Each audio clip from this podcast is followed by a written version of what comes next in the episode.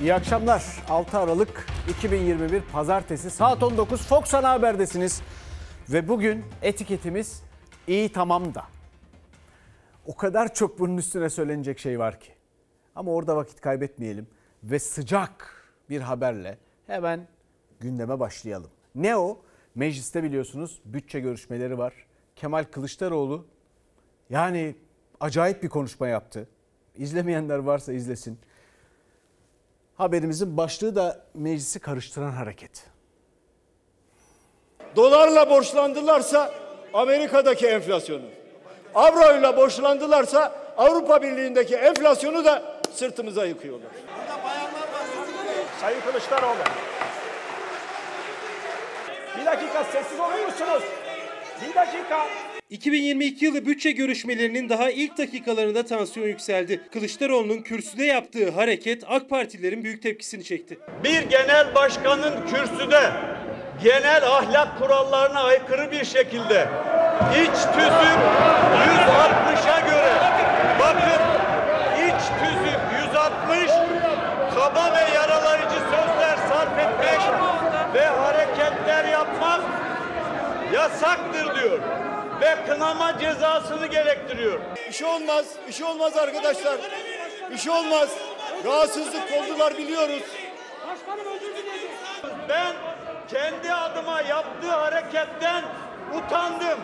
Ara vermenizi ve bunu değerlendirmenizi ve kınama cezasıyla Sayın Ünal. cezalandırılmasını Sayın talep Ünal. ediyorum. Ben buradan göremedim.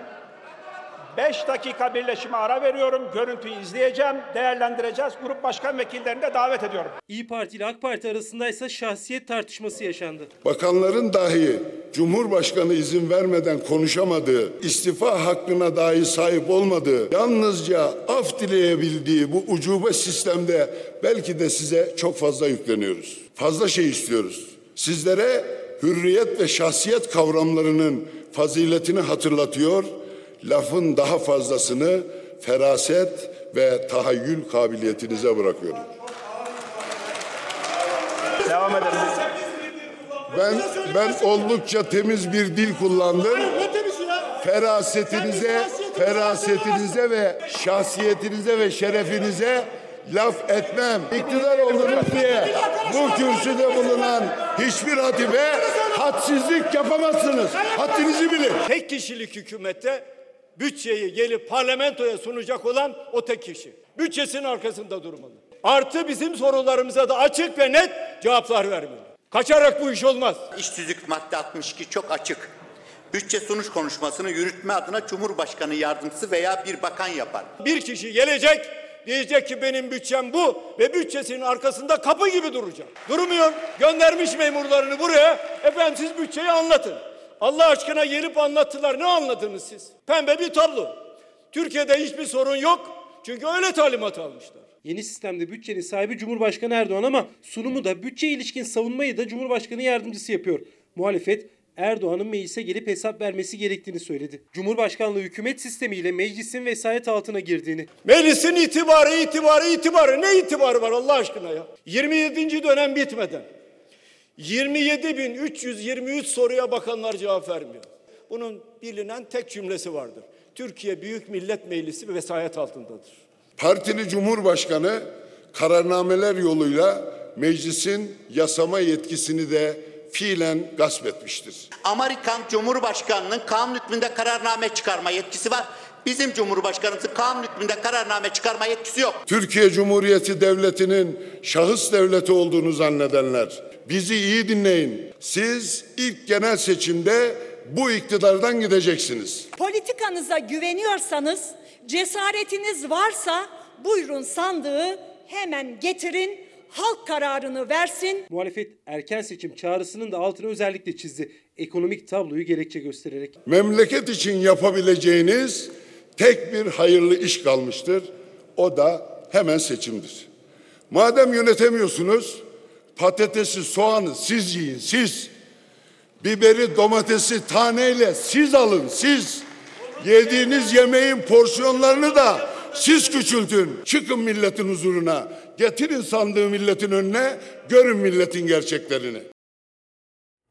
Şimdi mecliste bütçe görüşmeleri sırasında kavga gürültü. Ama sebepleri var elbette. Çünkü bakın bu meclisteki bütçe görüşmeleri bütçenin 211 milyar dolarken başladığı ve 130 milyar dolara düştükten sonra devam ettiği çok tarihi bir sürece sahne oldu. Çok acayip yani. Yeni bir ekonomik modelimiz var ya. Bir ekonomi modeli var. Bir şey seçildi. Kendi ülkemizin Türkiye Cumhuriyeti Devleti'nin bütçesi bu bütçe görüşmeleri sırasında 111 milyar dolardan Türk lirası uçurumdan aşağı itildi ya 130 milyar dolara düştü. Arada 80 milyar dolar yok. O yüzden orada kavga gürültü var. Anlamadıkları için iktidar mensupları, üyeleri veya anlamazdan geldikleri için kavga gürültü var. Ama bakın biz doğru dürüst davranmaya çalışan insanlarız. Ben öyle bir insanım. Öyle olmaya çalışıyorum. Ne kadar hakkından geliyorum onu bilmiyorum. Cumhurbaşkanı Erdoğan'a bir teşekkür borcum var. Neden? Geçen hafta bu Avrupa ile uyumsuz bir saat ayarlamamız var bizim. Ondan 4-5 senede 6 milyar Türk lirası gelir elde tasarruf sağlamışız. İnsanların karanlıkta işe güce gitme, öğrencilerin karanlıkta okula gidip dönmesi pahasına yapıyoruz. Ama bunlara değmez. Bununla uğraşılacağına kimsenin aklına gelmemiş bugüne kadar. Şükran günü yaklaşıyor. Bakın bu Türkiye'nin adını resmi yazışmalarda başkaları açısından da sadece Türkiye değil. Turkey değil Türkiye olarak yazmak lazım. Bari bunlarla uğraşılsın dedim. Dört gün sonra Cumhurbaşkanı Erdoğan bir kararname ile bununla ilgili bir kararname ile bu talimatı verdi. Yani bu fakirin de en azından kulak verildiyse bir katkısı varsa teşekkürü ben bir borç bilirim. Bunun gibi başka zaman içinde başka şeyler de oldu. Dolayısıyla bunu önemsiyorum. Hepimiz bu vatanın evlatlarıyız. Ama iyi tamam da bunlar güzel ama yapılacak daha çok şey var. Çok şey var. Yapılacak çok şey var. İşte onlardan bir tanesi bu sorunun cevabını bulmak. Ne o soru? Biraz önce bahsettim. Mecliste bu kavgaya, gürültüye sebep olan şey bütçede eksilen, bütün bu tartışmalar sırasında eksilen 80 milyar dolar nerede? 2022 bütçesi yatırım, üretim, istihdam ve büyüme odaklı çerçevededir. Bu bütçe Cumhuriyet tarihinin en büyük kaynak transferini fakirden alıp zengine veren bir bütçedir. O nedenle bu bütçe açık ve net söylüyorum. Türkiye Cumhuriyeti Devleti'ne yapılmış bir kumpas bütçesidir. 40 yıl önce hangarlarda insanların insani olmayan şartlarda yaşadığı bir Çin'i model alıyorsunuz bu yüzyılda Türk milletine. 2022 yılı bütçesindeki rakamlar, gelirler, giderler yeni ekonomi modelinin gölgesinde tartışıldı. Düşük faiz rekabetçi yani yüksek kur politikasını savunurken Cumhur İttifakı muhalefet Türk lirasındaki erimeye halkın yoksullaştığına dikkat çekti. Efendim bunun kitabını yazdık diyor. Evet kitabını yazdılar. Türk lirası nasıl pul edilir kitabı o. Para birimimiz manipülatif ataklara maruz kalmaktadır. Birleşik Arap Emirlikleri'ne dış güç diyordunuz değerli arkadaşlar. 15 Temmuz'un finansörü diyordunuz. 10 milyar dolar getirecek diye ne oldu? Dış güç şey oldu, kahraman oldu, kurtarıcı oldu. 128 milyar doları harcayıp Türk lirasını korumasız ve savunmasız hale getirin diye bu talimatı size dış güçler mi verdi? Dış güçler mi size Merkez Bankası Başkanı bir gece yarısı görevden alın dedi? Sadece dolar kuru ve faiz üzerinden değerlendirmeler yaparak ekonominin battığını iddia etmek yalandır, kara propagandadır. Ya arkadaş ben kendi vatandaşımdan niye dolarla borçlanıyorum? Niye altınla borçlanıyorum? Ya bu memleketin Türk lirası yok mu? Yani siz milliydiniz. Nasıl milli? Bunlar milli değil. Merkez Bankası'nın Kasım ayına ilişkin reel efektif döviz kuru raporuna göre Türk lirası tarihinin en düşük seviyesinde. Muhalefet kur artışıyla katlanan borcu hatırlattı. Görüşmeleri süren bütçedeki erimeyi. Görüşmekte olduğumuz bütçe teklifi meclise sunulduğunda 211 milyar dolara tekabül ediyordu. Şu anda ise 130 milyar dolara denk gelmektedir. Türkiye Cumhuriyeti Devleti'nin 2022 yılı bütçesinin üçte birden fazlası henüz komisyonda görüşülürken erimiş yok olmuştur. 2022 bütçesi 1 trilyon 751 milyar lira. Ekim ayı sonunda bütçe meclise sunulduğunda o günkü dolar kuruyla bütçe 211 milyar dolardı. 2 ayda arka arkaya yapılan faiz indirimleriyle döviz kuru arttı. Bugün bütçenin dolar karşılığı yaklaşık 130 milyar dolar. Yani bütçe kurdaki artış karşısında 2 ayda yaklaşık 80 milyar dolar eridi. Darbe girişimini destekleyen dediğiniz kişilerle kucaklaştınız ya. Nasıl bir mide var arkadaşlar? Şimdi beyefendi Katar'a gitmiş. Ekonomik gidişat nedeniyle Türkiye'de ortaya çıkacak fırsatları değerlendiriyoruz. Kimin ekonomik gidişatı? Bizim ekonomik gidişatı. Mandacı iktisatçılar ve mandacı siyasetçiler ise Türkiye'nin Cumhuriyet tarihindeki bu en büyük ekonomik kurtuluş mücadelesini tam tersi gibi göstermeye çalışıyorlar. Asıl mandacılık Türkiye'nin bir yıllık bütçesinin üçte birinin daha genel kurula gelmeden erimesine sebep olmaktır. Asıl mandacılık döviz garantili rant projelerini İngiliz mahkemelerinin vicdanına terk etmektir. Bütçe görüşmeleri 12 gün sürecek. Mevcut ekonomik tabloda son yılların en hararetli görüşmeleri olarak da kayda geçecek. Ya çok acayip. Naçizane ben kimim ki? Hiç kimse. Teşekkür etmek boynumuzun borcu. Yeri geldiğinde ediyoruz. Fakat anlamadığım şeyler var.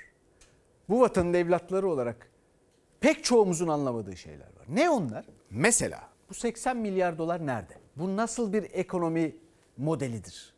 Gitmiş bütçeden. Peki bunu nereden tamamlamaya çalışıyoruz? Birleşik Arap Emirlikleri, Katar'mış, şuymuş, buymuş başımızı eğiyoruz para bulalım diye. Kim bu adamlar ya? Yazık. Yazık yani. Dünya tarihine yön vermiş bir ülke burası kardeşim. Yazık. E bir de mandacılardan bahsediyor Cumhurbaşkanı Erdoğan. Ve öyle bir cümle kuruyor ki çok ilginç cümle. Bu mandacılar yani sermaye düşmanları aynı cümlede geçiyor. Sermaye düşmanları parantez içinde söylüyorum söz konusu olan Katar'dı, Birleşik Arap Emirlikleri'ydi, şuydu buydu ya. Bu arada Birleşik Arap Emirlikleri biliyorsunuz 15 Temmuz'un finansörü olarak dış mihrak, dış güç olarak resmen ilan edilmiş nadir ülkelerden biri. Neyse. Dolayısıyla burada yabancı sermayeden bahsedildiği anlaşılabilir aynı cümle içinde. Deniyor ki bu mandacılar bu sermaye düşmanları, sermaye düşmanları yabancı sermayeden bahsediliyor. Yabancı sermaye düşmanı nasıl mandacı oluyor? Birisi bana bunu açıklarsa hepimiz de anlayalım yani. Bu söz konusu yabancı sermaye denen Katar'dı, Birleşik Arap Emirlikleri'ydi, şuydu buydu. Bu memleketin insanı cephe cephe savaşırken portakalda vitamindi be. İngiliz, Amerikalısı bunların sınırlarını çizdi. Bunların şu anda ellerinde kullandıkları paraları kullananlar bütün ülkelerindeki kurumlarının başındaki adamlar İngiliz, Amerikalı şu bu. Dış güç denen şey bu adamlar. Fakat içerideki eleştirilerde böyle cümlelerle garip garip anılmaktalar. Peki geçelim şimdi bir faiz meselesi var. Biliyorsunuz faiz her zaman söylediğim şey. Gerçi eleştiriler de var o yüzden kötü ses kullanmayacağım ama yani faizin hepimiz karşısındayız. Faiz feci bir şey. Faiz hiç olmasın. Fakat olmasın demekle olmuyor. Gereğini yapmak lazım. Şimdi yeni Merkez Bankası Başkanı ile Cumhurbaşkanı Erdoğan arasında da bir tuhaf çelişki oluştu. Çünkü faizler daha da düşecek diyor Cumhurbaşkanı Erdoğan. Fakat Merkez Bankası Başkanı Kavcıoğlu faiz indirimi yapılmaması olasılığı arttı diye bir demeç veriyor. Birisi bana bunu anlatırsa sevinirim çünkü yine bir tuhaflık var. Bu faizler düşecek, düşecek. Biz yüksek faize halkımızı da çiftçimizi de ezdirmeyeceğiz. 16 Aralık'taki toplantıda faiz indirimi yapılmaması olasılığı arttı. Cumhurbaşkanı hani indireceğiz diyordu. İndirim süreci devam edecek diyordu. Faizler yüksek diyordu. Ben faize karşıyım diyordu. O zaman niye indirim sürecini devam ettirmiyorsunuz? Merkez Bankası ekonomik kurtuluş savaşına ara mı verdi? Hükümet artık ekonomik kurtuluş savaşında olduğumuzu düşünmüyor mu? Çin modelinden bir ayda vaz mı geçtik? Dolar kurundaki sert yükseliş Türk lirasındaki değer kaybı sürerken 16 Aralık'ta bir kez daha faiz indirimi olacak mı olmayacak mı sorusunun yanıtı aranırken Bloomberg televizyonu Merkez Bankası Başkanı Kavcıoğlu'nun yatırımcılara faiz indirimi olasılığı azaldı dediğini yazdı. Cumhurbaşkanının faizler daha da düşecek dediği bir dönemde. Dün söylediklerinde bugün inkar eder pozisyona geldiler. Hani madem nasıl var diyorduk. Muhtemelen bunu Cumhurbaşkanı'na bir miktar izah ettiler. Cumhurbaşkanı daha önceki söyledikleriyle aykırı bir durum var ancak bunun danışıklı olduğunu e, ben düşünüyorum. Faizi savunanlar kusura bakmasınlar. Bu konuda naz ortada. Naz ortada olduğuna göre e, sana bana ne oluyor? Sana bana ne oluyor? Ortada nas var diyorlar ama devletin yaptığı faiz harcamasını 5 kat arttırıyorlar. Madem vazgeçip ara verebilecektiniz, madem bu ihracatla büyüme meselesi sizin düşündüğünüz gibi yürümeyecekti, ülkede ticareti durdurduktan sonra, asgari ücreti neredeyse 200 doların altına getirdikten sonra kalkıp bu açıklamaları yapmanın ne nasıl bir faydası var? Faizi savunanla beraber olamam, olmam. Cumhurbaşkanı her açıklamasında faize karşı olduğunu, faizin daha da ineceğini söylüyor. Düşük faiz, yüksek kur, ithalata dayalı ekonomi formülünü savunuyor ama muhalefet o formül çöktü diyor. Merkez Bankası Başkanı'nın faiz indirimi ihtimali azaldı sözlerinin de bunun bir göstergesi olduğunu. Hep söylüyorum. Faiz sebeptir, enflasyon neticedir. Faiz düşerse enflasyon da düşer teorisine sıkı sıkıya sarılmadılar mı? Kur etkisi neredeyse 4 trilyon liraya ulaştı. 3 yıllık Türkiye'deki vergi gelirleri kadar bir para. Yazık günah değil mi? Bir süre sonra geleceği nokta bu işim. En az bin baz puan bu ülkede faizi artırmak durumunda kalacaklar. Kendi yanlış politikalarından dolayı. Muhalefet iktidarı faiz ve kur politikası üzerinden eleştirirken faiz indirimi politikasından geri adım attılar derken yapılan faiz indirimleri sonrası kur artışıyla ortaya çıkan zararın hesabını kim verecek diye de soruyor. Son bir ayda kurun %35-40 değer kazandığı yerde, Türk lirasının çöktüğü, ticaretin durduğu yerde buna sebep olan hangi siyasetçi hesap verecek? Yunus abi benimle beraber istirham ederim. Gelir misin ne olur? Lütfen. Ya burada birkaç tane sayı var gene. Bir sürü sayı var. Sayılar bir şey ifade ediyor mu? Etmiyor. Anlatmaya çalışalım. Döviz mevduat hesabı sayısı Türkiye'de 200 bin. Gerçek kişi sayısı 150 bin. Bunların arasında 100 bin dolar ve üzerinde döviz mevduat hesabına sahip olan kişi sayısı 80 bin. Bunların hesapla, kitapla bir miktar yorumlanarak çıkartılması lazım. Çünkü bunları bizim memleketimizin şeffaflıktan epeyce uzak ekonomik kurumları açıklamıyorlar. Belki bu 80 bin, 85 bin olmuştur bilmiyoruz. 100 bin dolar ve üzerinde veya euro neyse. Bu kadarcık insanımız var bizim. Şimdi soru şu. Anlatılıyor ya işte faizle mücadele şu bu diye. Faize karşıyız. Karşıyız hepimiz. Peki dövizden para kazanmak yani bu kadarcık insan 100 bin dolar ve üzeri oturdukları yerde yatan bir para üzerinden döviz yükseldikçe para kazandığında hele onlar da bir yerlerden bir takım bilgiler alıyorlarsa mesela Cumhurbaşkanı Erdoğan bugün şu saatte konuşma yapacak filan. Gerçi bu artık gizli bir bilgi değil ya. Herkes ona göre kendince bir tedbir alıyor, bir şey yapıyor. Ya da bunun gibi başka şeyler.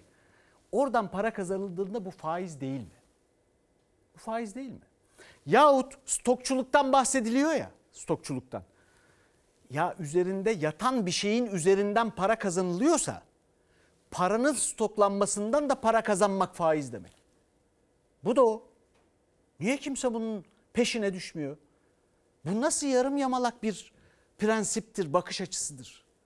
Hepimizde yok bak 80-100 bin kişinin dolar mevduat hesabı var. Bu ülkede 85 milyon insan yaşıyor. Onların hepsi fakirleşiyor. Bu nasıl şeydir ya? Bu nasıl şeydir? Bunu hiç düşünmüyor mu? Mesela Merkez Bankası Başkanı veya bir şeyler anlatmaya çalıştığı insanlar düşünmüyor?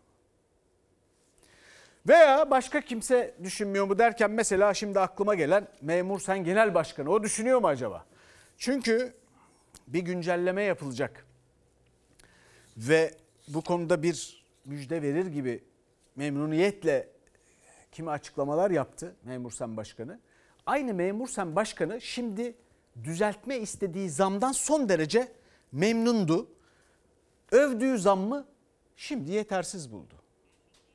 Ocak ayındaki maaşlara yansıyacak şekilde bir ek protokol yapma konusunda da bir mutabakat sağladığımızı söyleyebilirim. Söz konusu çalışma sadece doktorları değil bütün sağlık personelini gözeten bununla da sınırlı kalmayıp tüm kamu personelimizi kapsayacak şekilde enflasyon farkının üzerinde bir sosyal refah düzenlemesi olarak yapılacaktır. 6,5 milyon memur ve memur emeklisine ek bir protokolle ek zam geliyor. Çalışma Bakanlığı tüm kamu çalışanlarına sosyal refah düzenlemesi yapılacağını açıkladı. 15 Ocak'ta hesaplara yatacak maaşlara ek zam yapılacağını ama oran ne olacak sorusu henüz belli değil. Kesinlikle Ocak ayının 15'ine ilk maaşlara yetişecek şekilde şu anki mutabakatımız ve sözel olarak üzerinde konuştuğumuz konu bu. Dolayısıyla buna yetiştirmek için elimizden gelen tüm gayreti ortaya koyacağız. Ekonomideki hareketlilikten kaynaklı olarak kamu görevlilerinin alım gücünün düştüğünü görüyoruz. Toplu sözleşmede yetkili konfederasyon memur sen 3 ay önce de etin, pirincin, simitin, yağın, gazın artan fiyatlarına dikkat çekip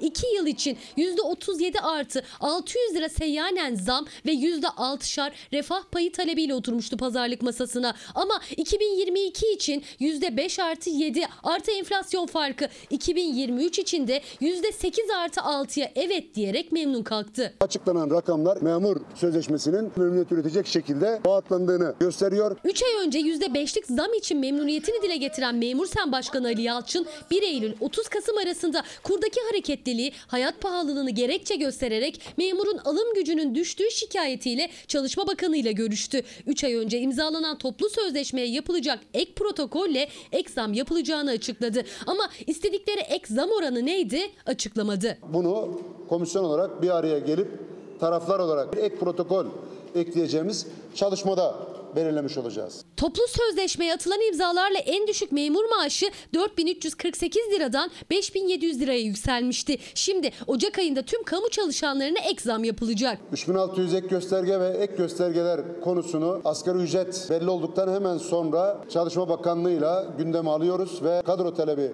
e, başta olmak üzere somut cümleler duyabildiğimiz bir görüşme oldu. Memur Sen, Çalışma Bakanlığı'nın belli meslek gruplarını içeren 3600 ek gösterge çalışmasının genişletilmesini de istiyor. Sözleşmelilerin de kadroya geçirilmesini. Şimdi bu, bu zamla ilgili olarak açıklamalar şöyle yapılıyor. İşte memura %30-35 zam. Ama bunun takvimi çok önemli. Bunu şimdi duyuruyorlar da bu toplu sözleşme 2 yıllık veya bu düzenleme düzeltme. Sağlıkçıların uğradığı hayal kırıklığını ne olur hatırlayın. Ocak ayının 15'inde yansıyacak şey bu mu değil mi? Bu türden açıklamaların arka planında ne var? Bunların oyunları sonradan çıkıyor. Ama bir başka şey var. Dikkatimi çeken. Memlekette makam araçlarından hiç tasarruf edilmeyen kimi sendika başkanları var. Ya makam araçları ne diyeyim size yani hani rüzgarıyla mutlu oluruz yani yanımızdan geçtiklerinde. Efendim memur sen başkanı burada Ali Yalçın bir açıklama yapıyor. Açıklamada yanında arkadaşlar diyorlar ki nazikçe kurmayları var. Bu kadar adamın böyle açıklamalarda ne işi var ya?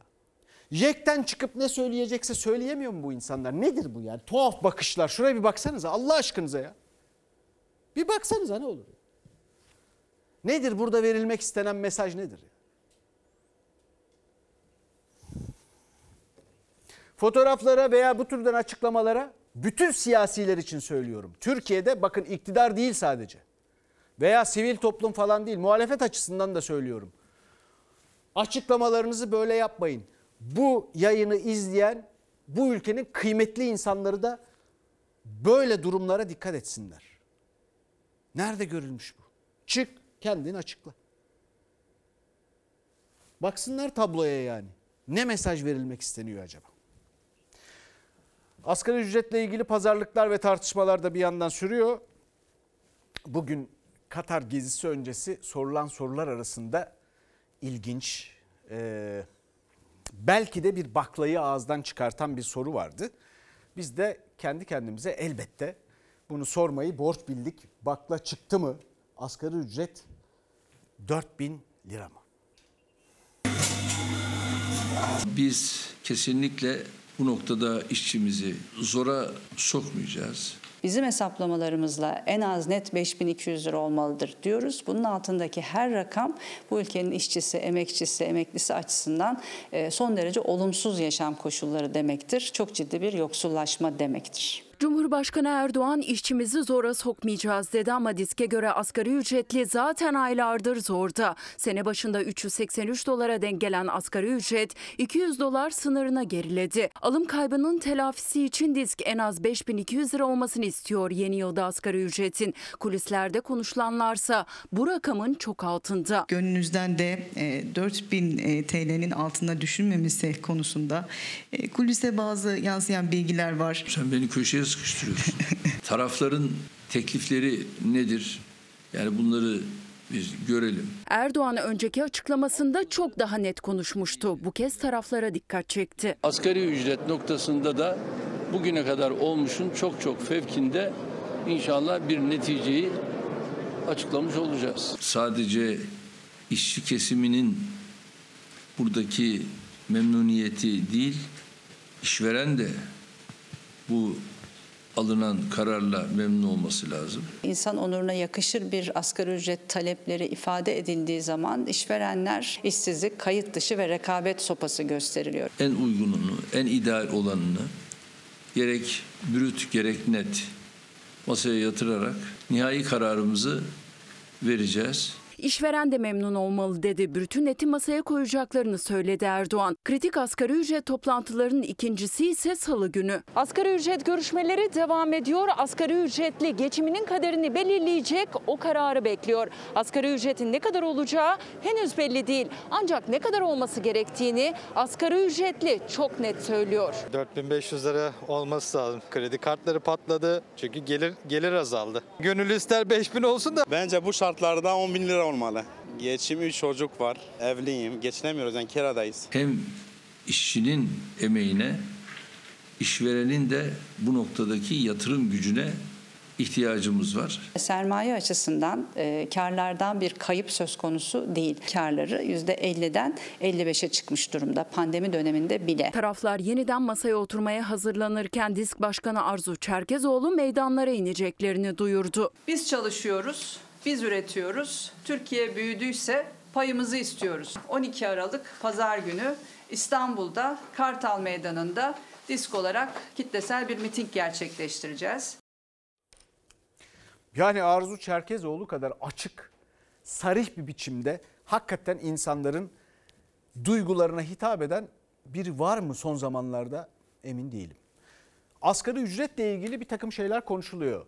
Şimdi eskiden rahmetli Erbakan'ın zamanında bu ülkenin kazandığı dolayısıyla buradan hakikaten nurlar içinde yatsın diyelim bir motor vardı. Motorun adını söyleyemeyiz şimdi. Ben bütün çocukluğum boyunca sonrasında onunla sulama yaptım tarlada bahçede. Çok iyiydi yani. Onu da 80'lerden sonra duman ettiler yani o bir Türkiye'nin gerçekten tek pistonluydu. Dökme demirdi şuydu buydu ama iyiydi yani. Kayboldu. Şimdi onun bir huyu vardı. Zorlanmaya başlayınca ondan traktör de yapılmıştı. Kayışlar kaçırıyordu. Efendim şimdi şöyle bir şey var. Demeçlere dikkat ederseniz işte net mi bürüt mü konuşuluyor. Efendim işçinin hak ettiği ama işverenin de kabul edebileceği gibi cümle arasına bir takım rahatlatıcı sözler katılıyor filan. İşte 4000 filan gibi bir yere denk gelecek mi gelmeyecek mi hayal kırıklığı yaratılmasın diye. Senenin başından beri 40 yıldır bu ülkenin ücretli insanına onun verimi artmışsa bile 40 yıldan beri reel olarak bir kuruş, bir sent zam yapılmadı 40 yıldır. Şimdi yapılacak zam konuşuluyor, tartışılıyor ya. Sene, bu senenin başından beri 2021'in ocağından bugüne zaten bu döviz yüzünden kayıp nedeniyle şu anda o kaybı bir senelik kaybı karşılaması için 5100 lira olması lazım. 5100 lira en az. Gerisi hikaye. Bunun farkına varan ve hayal kırıklığına uğrayan sağlık çalışanları da biliyorsunuz geçenlerde müjdeler duyuruldu. Müjdelerin nasıl duyurulacağına dair de bir anlaşmazlık yaş- yaşandı. Paylaşamadılar. Ondan sonra açıklandı. Sağlık çalışanları da hayal kırıklığına uğradı. Bugün de eylemdeydiler. Sağlık Müdürlüğü'ne uygun bir şekilde yürümek istiyoruz. Lütfen engellemeyin. Biz, biz yürüyoruz demekle yürüyüş olmuyor. Geçinemiyoruz. Nefes alamıyoruz. Artık yeter. Emeğimizin karşılığını alamadığımız için bir günlük iş bırakıyoruz. Sağlıkçılar tüm Türkiye'de bir günlüğüne iş bıraktı. Hekimlere müjde olarak duyurulan sonradan ertelenen düzenlemede sağlıktaki onlarca iş kolu yok sayılmıştı. O düzenleme meclis gündemine yeniden alındığında tüm sağlıkçıları kapsasın ve ücretlerde adalet olsun diye seslerini duyurmaya çalıştılar. De ekibi bozuşturan böyle girişimleri asla kabul etmiyoruz. Ücretlerimizin artırılmasını istiyoruz. Gitgide azalan haklarımızın artık e, gerçek anlamda verilmesini istiyoruz. Hemşireler, hasta bakıcılar, teknikerler, bütün sağlık çalışanları koronavirüs salgınında en çok onlar çalıştı. Virüsle direkt temas etti ama haklarını alamadı. İşte şimdi o haklar için ellerinde dövizler, sloganlarla eylemdeler. Çok yorulduk, çok çalıştık. Hani artık hakkımızın verilmesini bekliyoruz. Yıprandık. 30 yıllık bir sağlık emekçisiyim. İki üniversite bir ön lisans mezunuyum. Net maaşım 4 bin lira. Yıllardan beri hem 7-24 hastanelerde nöbet tuttuk. Emeğimizin karşılığını hiçbir şekilde alamadık. Hepimiz için yoksulluk sınırının üzerinde emekliye yansıyan temel ücret talep ediyoruz. 5000, 2500 tür zamlar geliyor. Cumhurbaşkanı Erdoğan'ın açıkladığı düzenlemenin doktorların maaşına bir yansıması olmayacağı, sadece ödemelerin hastane değil hazine bütçesinden karşılanacağı ortaya çıkmıştı. En çok tepki çekense tüm sağlıkçıları kapsamaması oldu. Düzenlemenin görüşülmesi Aralık sonuna ertelendi. Sağlıkçılarsa iş bırakma eylemindeydi. Şimdi hep beraber İstanbul İl Sağlık Müdürlüğü'ne doğru gidiyoruz arkadaşlar. Bekleyin bir konuşalım. Sağlık çalışanları İstanbul Tıp Fakültesi Hastanesi'nde toplandı. Bundan sonraki durakları yürüyerek İl Sağlık Müdürlüğü'ne gitmekti ama o yürüyüşe polis izin vermedi. Sağlık çalışanları da tramvayla geçiyor. Son durak İl Sağlık Müdürlüğü önüydü ama araç geçişini engellediği gerekçesiyle sağlık çalışanlarını küçücük bir alana yöneltmeye çalıştılar. Bu yüzden sağlık çalışanlarıyla polis arasında tartışma başladı. Biz bugün barışçıl bir açıklama yapmak için geldik. Emniyet güçleri şu an işimizi zorlaştırıyor. Sağlık çalışanları haklarını alana dek eylemlerini sürdürmeye kararlı. Sağlığa ayrılan bütçe artması gerekirken hastanede hastaya kullanılacak ilaç bulamıyoruz. Tıbbi malzeme bulamıyoruz. Eğer taleplerimiz görülmez ve karşılanmazsa mücadele etmeye, alanlarda olmaya devam edeceğiz. Haber merkezinden kıymetli arkadaşım Şule Öztürk İnce tam ortasında hatta sıkışıp kalmış ve orada neler duyuyoruz. Bir kıymetli polisimiz diyor ki onlar bizim polisimiz. Bu ülkenin polisi. Sağlık çalışanları gibi. Kamu çalışanı çoğu. Ve sıkıntılara katlanıyorlar. Polisler de katlanıyorlar. Askerleri de katlanıyor bu ülkenin. Ama bir yandan da tabii bir emir talimat bir düzen bir şey var. Onların vicdanlarının el vermediğinden de eminim. Bu ülke bambaşka bir noktada olmalı. Ama diyor ki oradaki kıymetli polis memuru öyle istediğiniz gibi yürüyemezsiniz. Anayasaya bir bakarlarsa öyle olmadığını görebilirler. Şimdi gidelim Katar gezisine ve şu küçük düşürücü soruyla yüzleşelim. Evet, e, Katar ülkesi e, nasıl katkıda bulunabilir e, ekonomik kavus, Türkiye'nin yaşadığı ekonomik kavusu aşması için acaba siz Katar'a bir mali destek mi talep etmeye geldiniz? Biz bugün Katar'a, Katar'dan herhangi spesifik olarak Türkiye'ye para göndermesi için değil, ilişkilerimizi her alanda geliştirmek için e, geldik. Mevlüt Çavuşoğlu ve Katar Dışişleri Bakanı'nın basın toplantısına Reuters muhabirinin sorusu damga vurdu. Çavuşoğlu kendisine yöneltilen mali destek mi talep edeceksiniz sorusuna sitem etti. Çok karamsar bir tablo e, çizdiniz. Öyle bir tablo çizdiniz ki Türkiye ekonomisi tamamen bitmiş, tükenmiş gibi. Bu doğru değil. Bakan Çavuşoğlu ekonomi gündemli komite toplantısı için gittiği Katar'da mevkidaşı Şeyh Muhammed El Sani ile bir araya geldi. İkili daha sonra basın toplantısı için kameralar karşısına geçti. Reuters haber ajansı muhabiri bakanlara Türkiye odaklı sorular yöneltti. Uh, Sheikh Mohammed, uh, I wonder if you could tell us a little bit about your concerns about the economic situation in Turkey. Katar ülkesi e, nasıl katkıda bulunabilir? E, e, Türkiye'nin yaşadığı e, ekonomik e, kabusu aşması için acaba siz Katar'a bir mali e, destek mi e, talep etmeye geldiniz? Ve bu kriz e, geçici bir krizdir ve inşallah aşacağız. E, Böyle meydan okumalardan daha çok e, güçlü çıkarız. Alsani'nin yanıtının ardından Çavuşoğlu söz aldı. Bakan Türkiye'nin ekonomik büyümesine, ihracatına ve üretim kapasitesine dikkat çekti. Siz öyle bir tablo çizdiniz ki Türkiye ekonomisi tamamen bitmiş, tükenmiş gibi. Bu doğru değil. Ha, burada sıkıntı ne? E, kurdaki dalgalanma. Yani Türk lirasının dolar ve euro karşısında son zamanlarda yaşadığı e, değer kaybı. E, bu bir realitedir. Böyle bir durum var. Yaşananların geçici dalgalanmalar olduğunu savunan Çavuşoğlu, Türk ekonomisinin kısa sürede istikrara kavuşacağını söyledi. Geleceğe yönelik de Türkiye ekonomisi e, büyük ümitler veriyor. Birçok ülkenin Türkiye'ye yatırım yapmak istediğini sizler de görüyorsunuz. Yani ne diyeyim bilmiyorum ki. Hakikaten yazık. Bu adamları böyle konuşturuyorlar. TRT yayını kesiyor. Biri diyor ki "A- aman diyor kaosta nasıl bir yardım yapacaksınız Türkiye'ye diyor. Türkiye'ye diyor yani. Türkiye Cumhuriyeti'ne diyor. Dünya tarihini değiştirmiş bir ülke burası ya. Osmanlı'nın efendim mirasçısı, Osmanlı'nın devamı. Öyle anlaşılsın diye biraz ekliyorum arkasına. Para istemeye mi geldiniz filan? Efendim bütün bunlar 10 lira verecekmiş, onlar 10 milyar verecekmiş, öbürü 5 milyar verecekmiş filan. Böyle zannediyorlar ki yürüyecek bu iş. Peki geçelim şimdi. Enflasyonla ilgili farklı farklı rakamlar var. Bir de İstanbul'unkine bakalım. 3 parçaya 145 verdim. 4 ay önce ben mesela kahvaltı alınca harcadığım para 80-100 lira, 120 lira. Şu anda 400 lira harcıyorum. Hiçbir şey alamıyoruz. Et yok, bunun içinde tavuk yok, pirinç yok, hiçbir şey yok. Peynirin kilosu 80 lira, zeytinin kilosu 50 lira. Gün geçtikçe daha az ürün alıp daha fazla para ödüyor tüketici. Çünkü gıda etiketleri durmadan yükseliyor. Çarşıda, pazarda fiyatlar cep yakarken TÜİK yıllık enflasyonu %21 olarak açıklamıştı. İstanbul Ticaret Odası da %24. İstanbul Büyükşehir Belediyesi bünyesindeki İstanbul Planlama Ajansı'na göre ise yıllık enflasyon bunların çok üstünde. %50,18. Şuna 39 lira para verdim.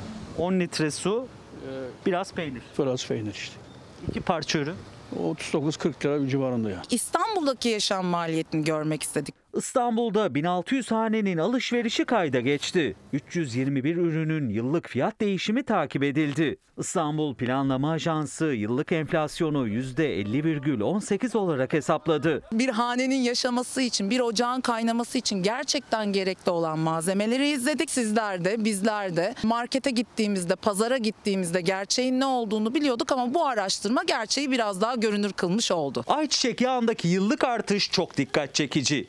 Markette 5 litresi 145 lira, litresi ise 34 liraya satılan ayçiçek yağındaki yıllık artış TÜİK'e göre %49, İstanbul Planlama Ajansı'na göre ise ayçiçek yağındaki yıllık artış tam %137,59. Enflasyonu neye göre ölçüyorlar bilmiyorum. Daha da yükselecek. Bence daha da yükselecek. Ayçiçek yağı çok dikkat çekici. Tabii şeker, nohut, un, mutfağın temel temel ürünleri ve bunlardaki artışların %100 üzerinde olduğunu görüyoruz. Sadece gıda ürünleri de değil, diğer ihtiyaçlarda da yıllık zam oranı yüksek. Ajansa göre tuvalet kağıdı %90, çamaşır suyu ise %75 zamlandı. Emekliyim tabii ki eskisi gibi alım gücümüz azaldı yani. İstanbul'un her şeyi pahalı. İstanbul'da yaşamak pahalı zaten. Bize ekstra maaş vermeleri lazım İstanbul'da yaşadığımız için. Artan döviz karşısında maaşı gitgide eriyen, alım gücü azalan özellikle emekli ve dar gelirliye göre İstanbul'da yaşam pahalılığı araştırmaların çok ama çok üzerinde. Asgari ücret 2800 lira ama 2800 lira bir insanı karşılayabilir mi? İnsan kendi ihtiyacını karşılayamıyor. Görüyoruz ki stokçuluk yapanlar var. Gıdada stokçuluk yani yenilir yutulur bir şey değil. Bizim dinimizde de haramdır. Bedelini ağır ödeyecekler. Cumhurbaşkanı Erdoğan gıdada stokçuluk var dedi. Cezaları artıracaklarını söyledi. Tüketici ise sebebinden çok sonucuyla ilgileniyor. Masraf yükseldi ama maaşlar aynı. Yaşamak çok zor. Her şey aşırı pahalı. Stokçuluk eğer bir hükümetin performansı yeterli değilse buna uygun ortam ve iklim oluşursa yapılır. Suistimal edilir. Dolayısıyla önce sebebi hükümetin kendisinde araması lazım. TÜİK'e bakın %21 enflasyon. İstanbul Ticaret Odası %24. İstanbul Planlama Ajansı %50. %58 diyen de var.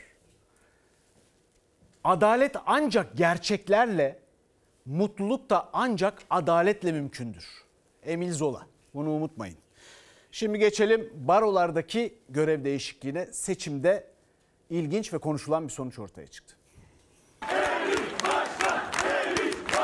Artık bağımsız bir Türkiye Barolar Birliği var. Yargının bağımsız olması için savunmanın bağımsız olma zorunluluğu noktasında çok ama çok büyük bir adımdır. Demokrasiyi, hukukun üstünlüğünü, adaleti, liyakati, şeffaflığı, hesap verilebilir olmayı mecbur hale getirecek bir değişim. Türkiye Barolar Birliği'nin yeni başkanı Erinç Sakan yeni dönemi yargı bağımsızlığı için atılmış önemli bir adım olarak yorumladı. Muhalefet de Türkiye'de yeni dönemin ilk adımı. Değişimin ayak seslerini çok uzun bir zamandır söyleyelim ben. Onun için katılıyorum. Hayırlı uğurlu olsun inşallah. İyi bir dönem olacak. Nefes alacağız.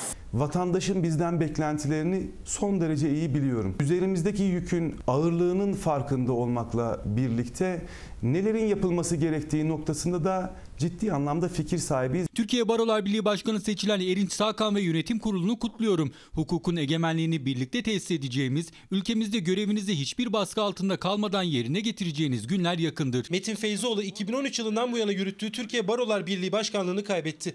Baroların bölünmesinin yolunu açan Ankara, İstanbul ve İzmir gibi büyük şehirlerde delege sayısını azaltan çoklu baro düzenlemesine destek vermesi bugünkü tablonun en önemli nedeni. 80 baronun tamamının karşı çıktığı bir yasal düzenlemenin dayatmayla geçirilerek mevcut birlik yönetiminin korunma anlayışı e, tabii ki avukatlarda bir karşı duruşa e, sebebiyet verdi. Önce orada önleri kesilmiş baro başkanlarının yanında olmalıydım. İşte öz eleştiri bu. Haklısınız. Hayır basit bir hata değil, çok ağır bir hata. Hukukun üstünlüğünü savunan bir Türkiye Barolar Birliği anlayışı yerine üstünlerin hukukuna çanak tutmaya gayret eden, hak ihlallerini meşrulaştıran, savunmanın bağımsızlığının yitirilmesi noktasında maalesef ki büyük bir etkisi oldu kendi çatı örgütümüzün. Türkiye Barolar Birliği'nde artık yeni dönem başladı. İktidara yakın olmakla eleştirilen Feyzoğlu gitti. Temel hak ve özgürlükler konusunda iktidara sert eleştiriler yönelten Ankara Barosu eski başkanı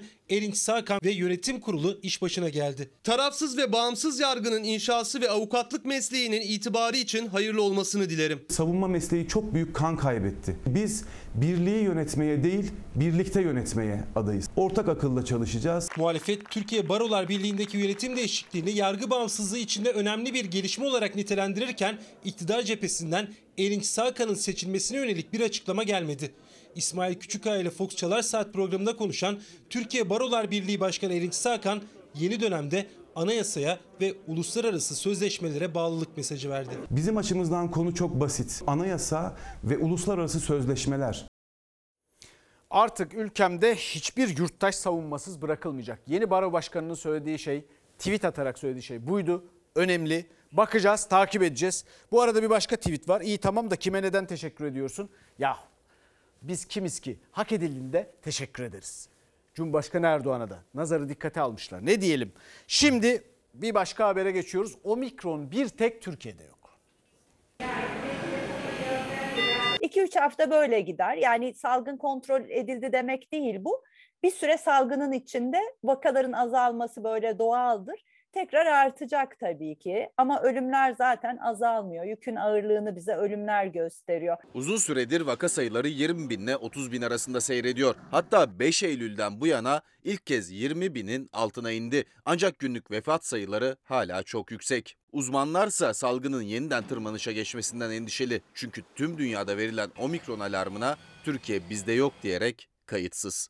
Omikron varyantına ülkemizde rastlanmamıştır. Omikron'un da bize en çok ilham vermesi gereken konu şu. Güney Afrika bize çok bağlı. Olmama ihtimali yok tabii. Türkiye girip çıkan e, insanların çok olduğu bir ülke ve e, bir bağlantı noktası aynı zamanda uçuşlar. Dolayısıyla var tabii ki. İlk olarak Güney Afrika'da tespit edildi. 40'tan fazla ülkeye yayıldı. Omikron varyantı Rusya ve Arjantin'e de ulaştı. Son olarak Tunus'ta bir vakada belirlendi. O vakanın da Türkiye'den Tunus'a seyahat ettiği iddia edildi. Enfeksiyon hastalıkları uzmanı Profesör Doktor Esin Davutoğlu Şenol'a göre Türkiye'de görülmeme ihtimali kalmadı. Ancak bunu tespit edecek analizler yapılmıyor. Tedbirlerde de o yüzden geç kalınıyor. Bakmadığımız için, aramadığımız için.